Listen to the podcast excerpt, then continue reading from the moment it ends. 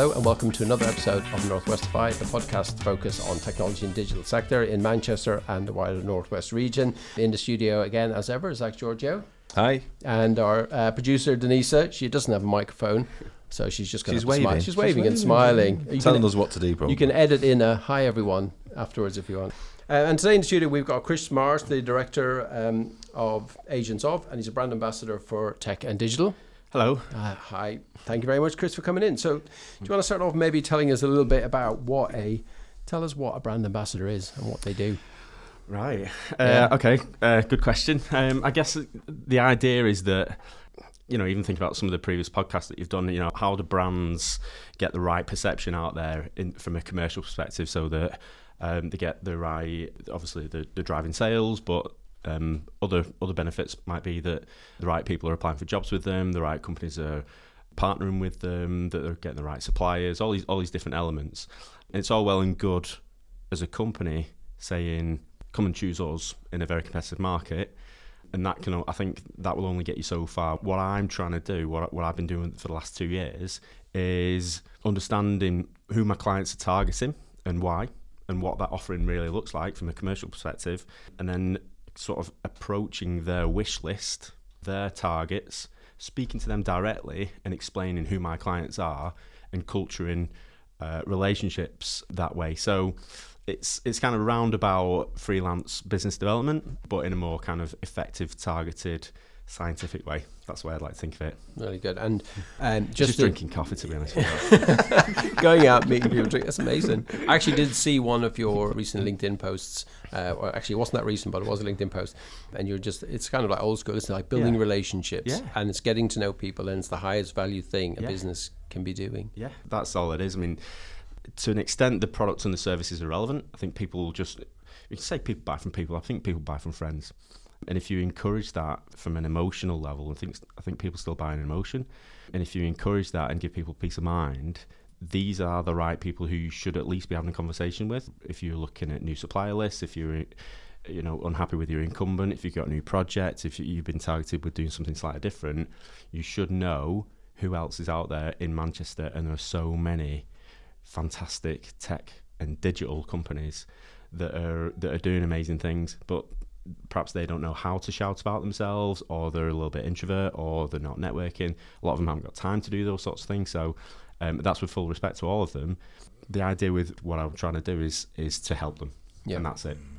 I mean, it's interesting for me. I mean, I, I really want to find out about your journey as well, where you started, how you got to where you got to, to be able to do that. But what I think's i- i- fascinating is, I know you know some of the guys as well, like Christian Hill from Project Simply, we've had on the show, and Martin, who's obviously involved in loads of different types of businesses. But you mentioned a pick up the point of people like to buy off people, but people like to buy off friends. You know, I've been out with you before at an event and you know all of those guys. Can you touch on that? Because we talked quite a lot in our last episode about Manchester still having this fantastic community. Do you think it's still there? Do you think it's still going in the right oh, direction? God, yeah. I mean, obviously, there's been a, a lot of changes, and the landscape's changed massively. You know, you can still argue that there is a, a place for cold calling. I'm just not a cold caller. I, th- I think there's so much that benefits you from body language, from seeing the, the whites of people's eyes, to actually spending time with people and understanding them. I just struggle with that over a phone.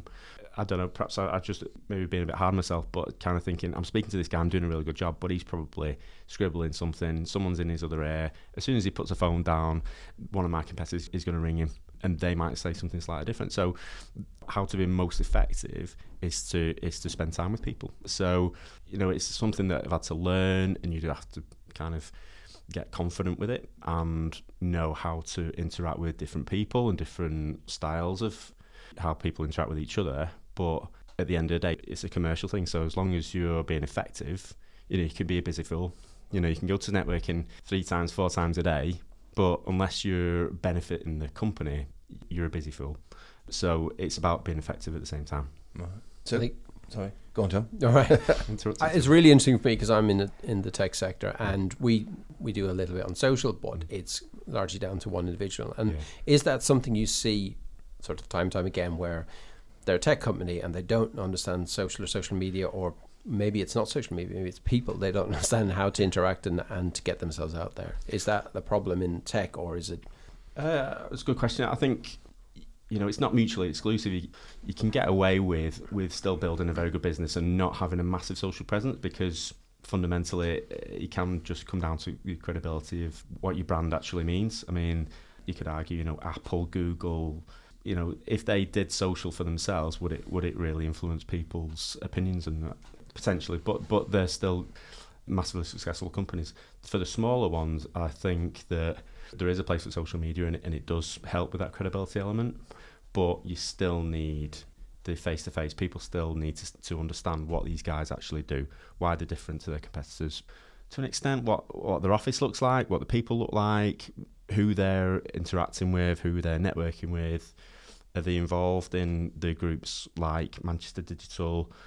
You know, some of these, you know, the reputable uh, voices in the area.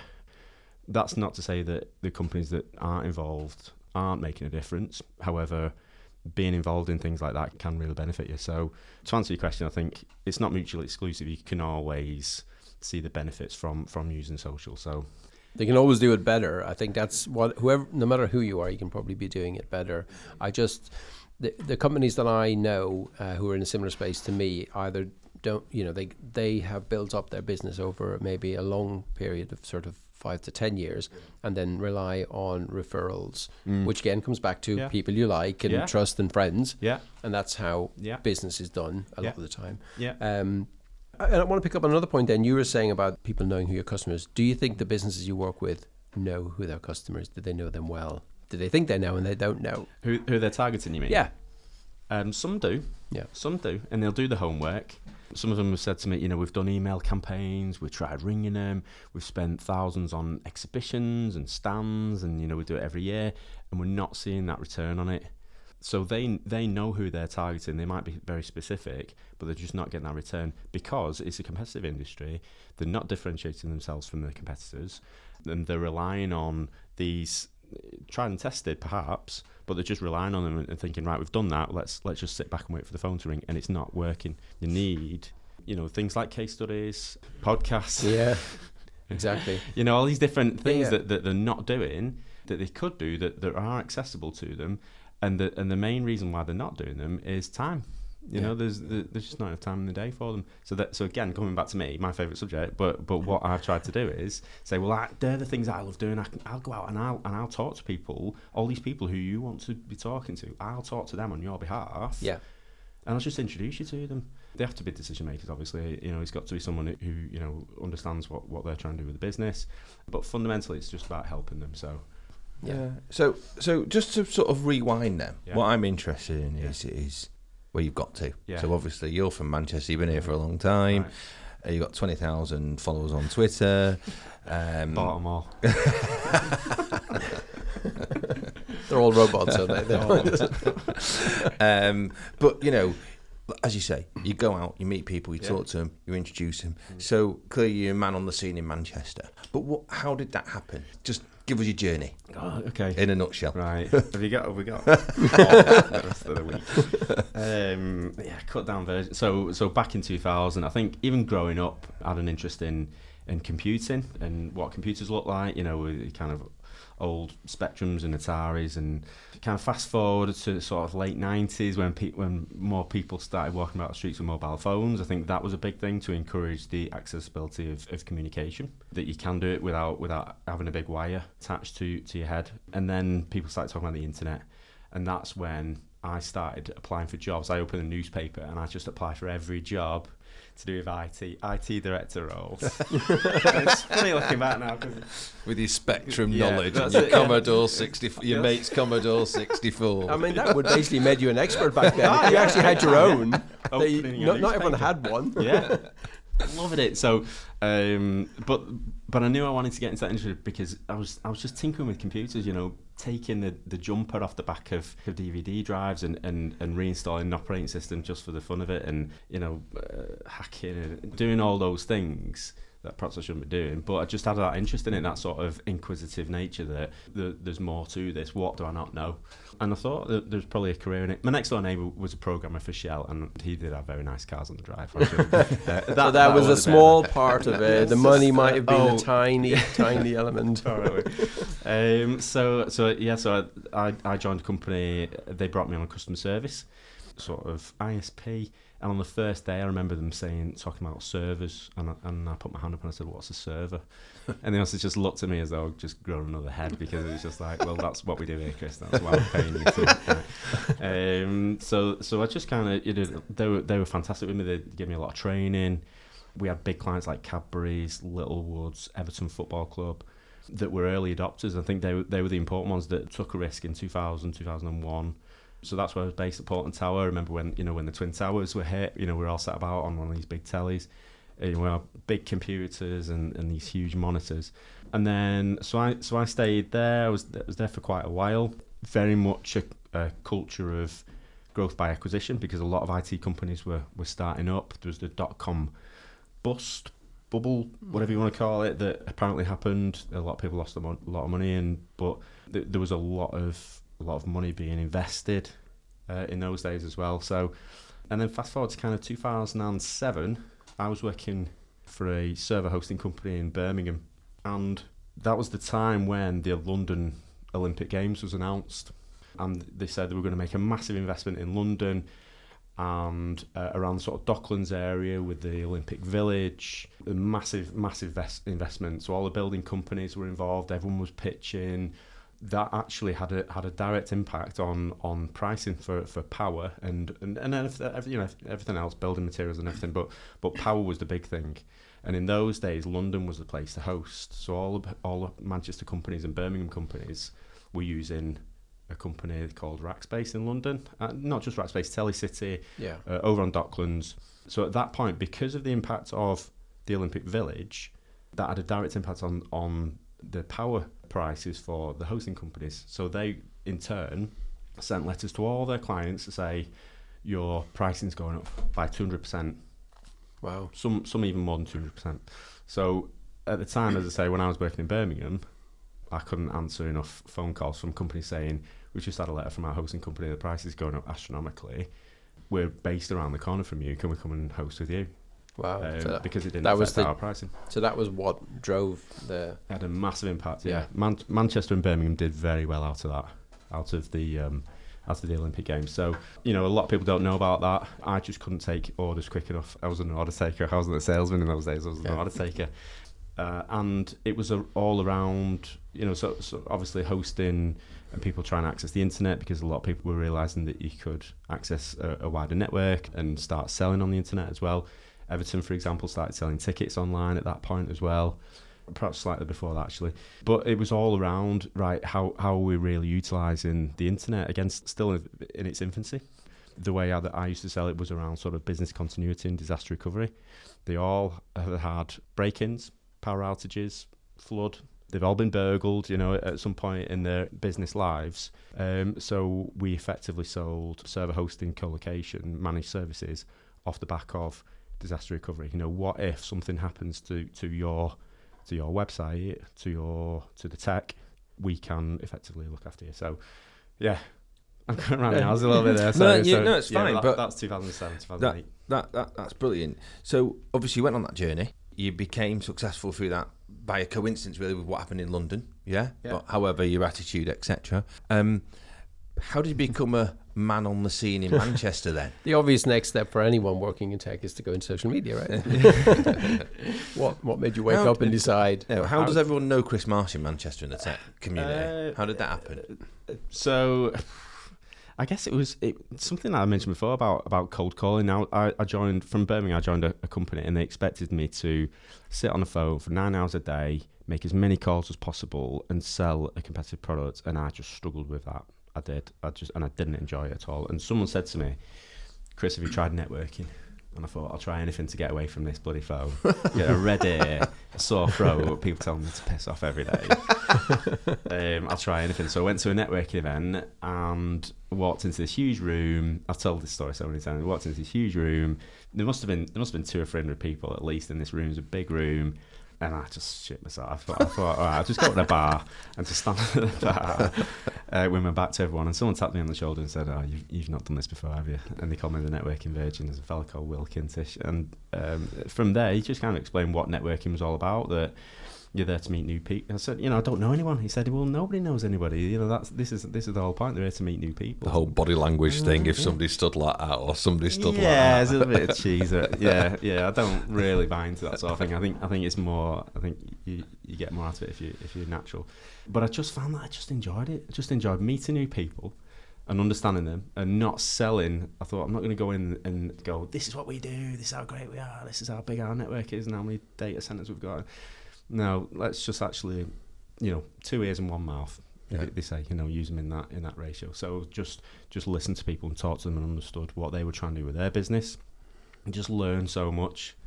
You really do, and you meet so many people, you know, and and make a lot of friends. You know, we, we touched on that earlier. Make a lot of friends. So it, I'd say off the back of it, you know, I've been to, I've met people's families, and uh, you know, I've been on stag do's and weddings and, and funerals, unfortunately as well. But you know, it's, it's, it's through all these things, these sort of elements that have all come back from networking that have been able to give me the kind of life experiences.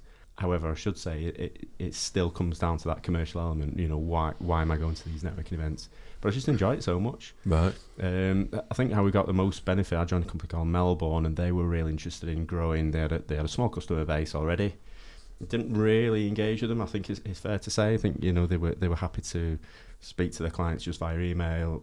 So I made my thing of actually let's go and see them and spend time with them and understand why they were using us, and quickly realised through using social media, let's follow them all. They're all interacting with each other. You know, Christian and and Paddy from from Pack there who Yeah. we've had on the podcast. You know, they're all talking to each other. They all knew each other, and they're all going to the same events, and they're all going for a bit. So.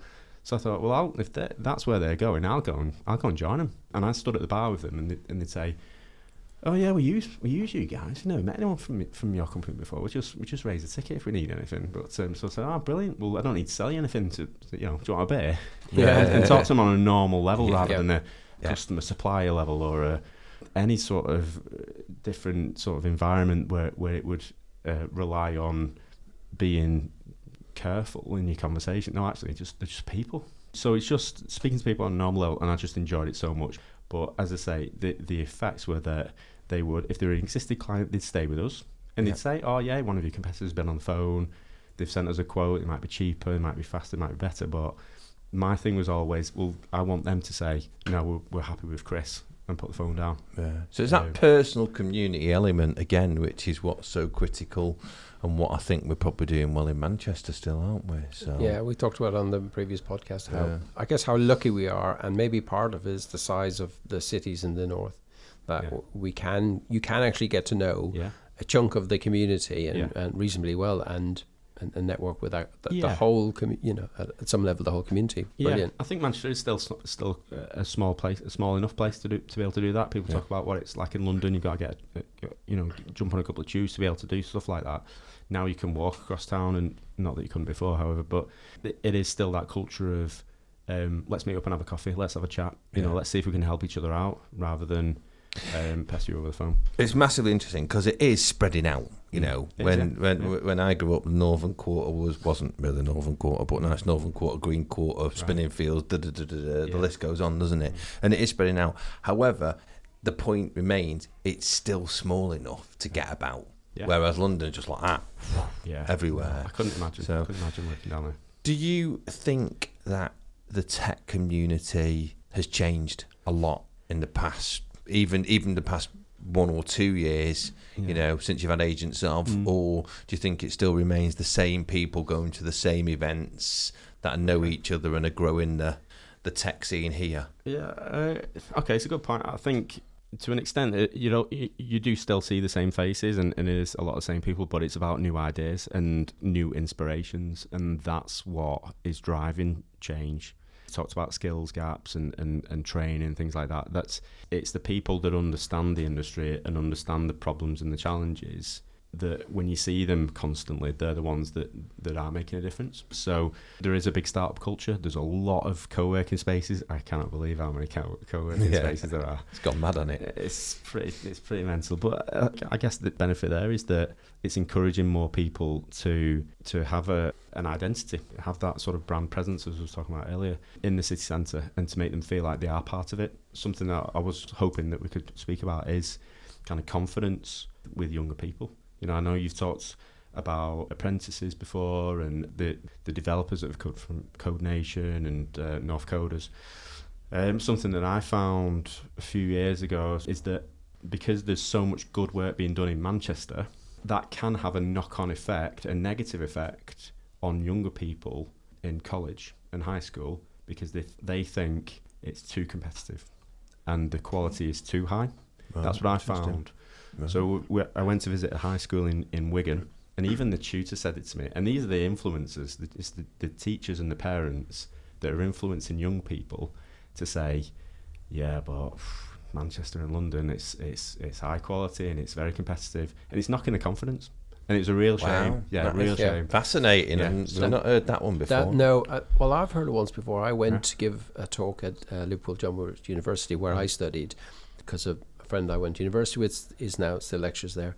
And I was saying, well, what should I, you know, pitch it at? Should I tell them it's about, you know, reining in their confidence? He goes, no, the opposite. You really tell them mm. that the market is accessible and a degree is Yeah. valuable and that, you know, this whole imposter syndrome is Yeah. Is a real concern It's with real, the yeah. with the shortage Yeah. and the sort of that lack of confidence. Yeah. Definitely see it. Yeah, and that's where the, I think there's a, um, a definite need for industry to have a, to have more of an impact on working with younger people on things like confidence. You know, you talk about if you, and I used to say it to, to, to one of my previous employees. You know, you want to be hiring t- good 21, 22 year olds now, right? Okay, they're not they're not completely round, you know, round headed, you know, round. Uh, where's, what's the word I'm looking for? Just in, in terms of kind of their experience, the- Business the- acumen and yeah, they haven't got but, everything but, yet, But they yeah. get in there. But you want to be in business in 10 years. Yeah, right. Yeah, we want to be in business in 10 years. And you want to be hiring similar age people, young people, 20, you know, 22, I'm not talking about 17, 18, you know, 20, 21, 22, 23. Guess what? Guess what they are now? They're at primary school now. So what are you doing now to talk to primary school children about confidence and, and accessibility and encouraging them to actually pursue a career in tech, IT, computing, digital services, whatever that Yeah. looks like. We're in Manchester, you know, there is poverty. There's right on your doorstep. You don't have to go very far to, to see poverty, and and that comes from generations of unemployment, and that that will continue unless industry, in my opinion, hasn't has has more of a an impact on those children and says, no, you actually you can.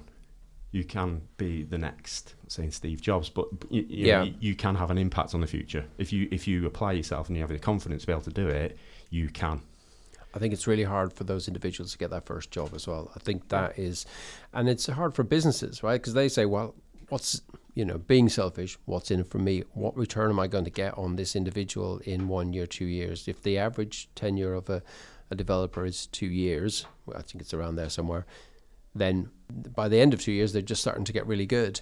you know, so, Yeah. and of course, it comes back to culture and does, companies yeah. retaining people, you know, and investing in, investing and retaining people. Yeah. you know, and it's all of that. Yeah, it's something that you said on on a podcast before about not being able to teach culture. I, I disagree to an extent. I think you, you can, but it has to come from an early age. And I think I got a bit of, a bit of my confidence looking back, seeing how how my dad used to interact with complete strangers, and he'd just have a laugh with them.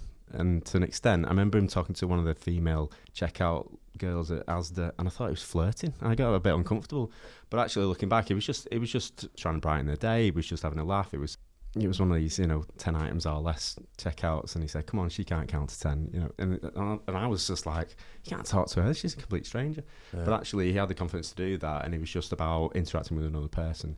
I think if you, if you encourage that with children, that there's this whole, you know, sort of, you know, don't talk to strangers. However, how do I say this carefully with being a father of myself, you still have to have that confidence in, in order to to get somewhere in life. You still need to apply yourself and have that sort of energy. Well, attitude's everything in it at the end of the day. Yeah. Attitude is Yeah. everything. And I think culture can be taught. I think it can Yeah. be developed. I think it can be nurtured. Yeah. I think, you know, you, you become, a, we're all parents. Mm. And I think you become a parent and you, you know, it's not a job that you've practiced before. Mm. So you, you just end up going along the way and, and hopefully do a good job. And I think, uh, well, certainly I feel that we're, we're doing a good job whilst the challenge is there. But I think what is interesting is the point that from a growth perspective, from what's going on in Manchester, for the opportunities out there, if there is any young people that are listening to our podcast, have the faith because there's Yeah. loads of opportunities, have the confidence. As long as you've got the right attitude, Yeah. you can be successful. The only barrier to entry is yourself. Yeah, And- is. Anyone can get anywhere as long as they are prepared to put in the time and the effort. Yeah. Um, And you don't have to be you don't have to be life and soul of the party. You know, it's Absolutely. not it's not about having people that that'll shout, you know, who'll shout the loudest and you know, whether that's sales or developers or business owners or office managers, whoever that is. For me it's about it's a confidence but but also that sort of inquisitive nature. I remember again one of the companies I worked for and we hired someone. I remember we hired a lad called Phil and and I was mates with his cousin. And his cousin said to me, "Oh yeah, you've hired Phil." Da da da. And he told me stories about what Phil was like growing up. And he said he used to come over and take things apart. He, he took my mum's hairdryer apart and he couldn't put it back together. I remember him sat there crying because he couldn't put my mum's hairdryer back together. And I thought that's that's the type of person who we want. The one that thinks what's what goes on inside this mechanical uh, machine. You know, how does it work? What what's it all about? What what can I not see? What what's it all about? Did the same with his with his dad's electric guitar or something as well. So, but But that was popular. that went down well. that's that's. I think his dad probably started crying at that point, but it is that it's the inquisitive nature. I think if you've got that inquisitive nature, you'll always want to progress. Yeah. Chris, there's a topic that you brought up before that we've not talked about a lot on, on this show so far. A number of topics we have, we've touched on before. However, there's one that I'd just like to spend a bit of time on with you before we finish off, and that's the startup culture in Manchester. Mm. So we talked a lot about people moving here, Yeah. big business moving here. Um, why is Manchester a place that people want to come and start the businesses? Well, Or, or what, what you see? Because I you mention it, yeah, and there's a lot. There, well, there are. Let's let's face it. You know, there are already some good tech companies already based here. Some some growing. There's plenty of small ones. I think the you know in the news you'll see that companies like Amazon they're opening an office in Manchester as well. I know you mentioned that on your podcast as well.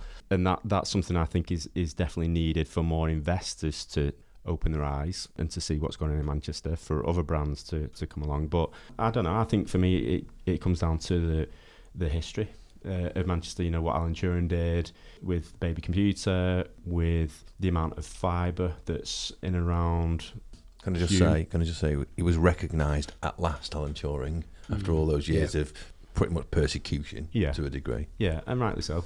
Yeah. Um, but you know, obviously, th- you know, there's just a, there's a lot of history, and that's just, mm, you know, we're just talking about tech here now. But Alan Turing did, and, and, and that that is our legacy, as well as everything else that, that comes out of Manchester. And that, you know, again, I think someone mentioned drive-by shootings and cotton, yeah, that was Paddy. Yeah, cotton, cotton and guns. we've come a long way. Gunchester, Yeah. wasn't it? He Right. Gunchester Right. to Tech Hub. yeah. Um, tech- In 15 years. Yeah. Uh, but it's it's that accessibility, and again, it goes back to the network. There is a strong network of people. There are investment.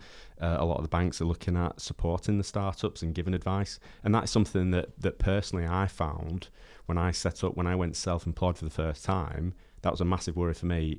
How am I going to do this by myself? I never felt like I was- by myself. I always had people that were willing to help, and it was a massive. I took it as a massive compliment. It was it was very reassuring. There was always people that wanted to spend their time to make sh- or that I felt that to make sure that I was successful, that I'm Yeah. that I'm doing the right thing. I remember meeting up with you, didn't I? We, we Yeah, met up, didn't we? yeah. It was actually really, really funny. Yeah, we, it's all down to you. It's all down to you. we were having some lunch and we bumped into somebody, and uh, Chris said to this gentleman, I won't mention his name, he Mm. said, uh, Yeah, let me introduce you. This is Zach and Jonathan they're from Chroma. And the guy went, Oh, brilliant. I love your pizzas. and uh, it was one of those moments where I'd really wanted to get in with this client, really desperately wanted to get in with them. And I was a bit like, um, We don't do pizzas. we, uh, we, we, we do recruitment. He's like, oh, all right.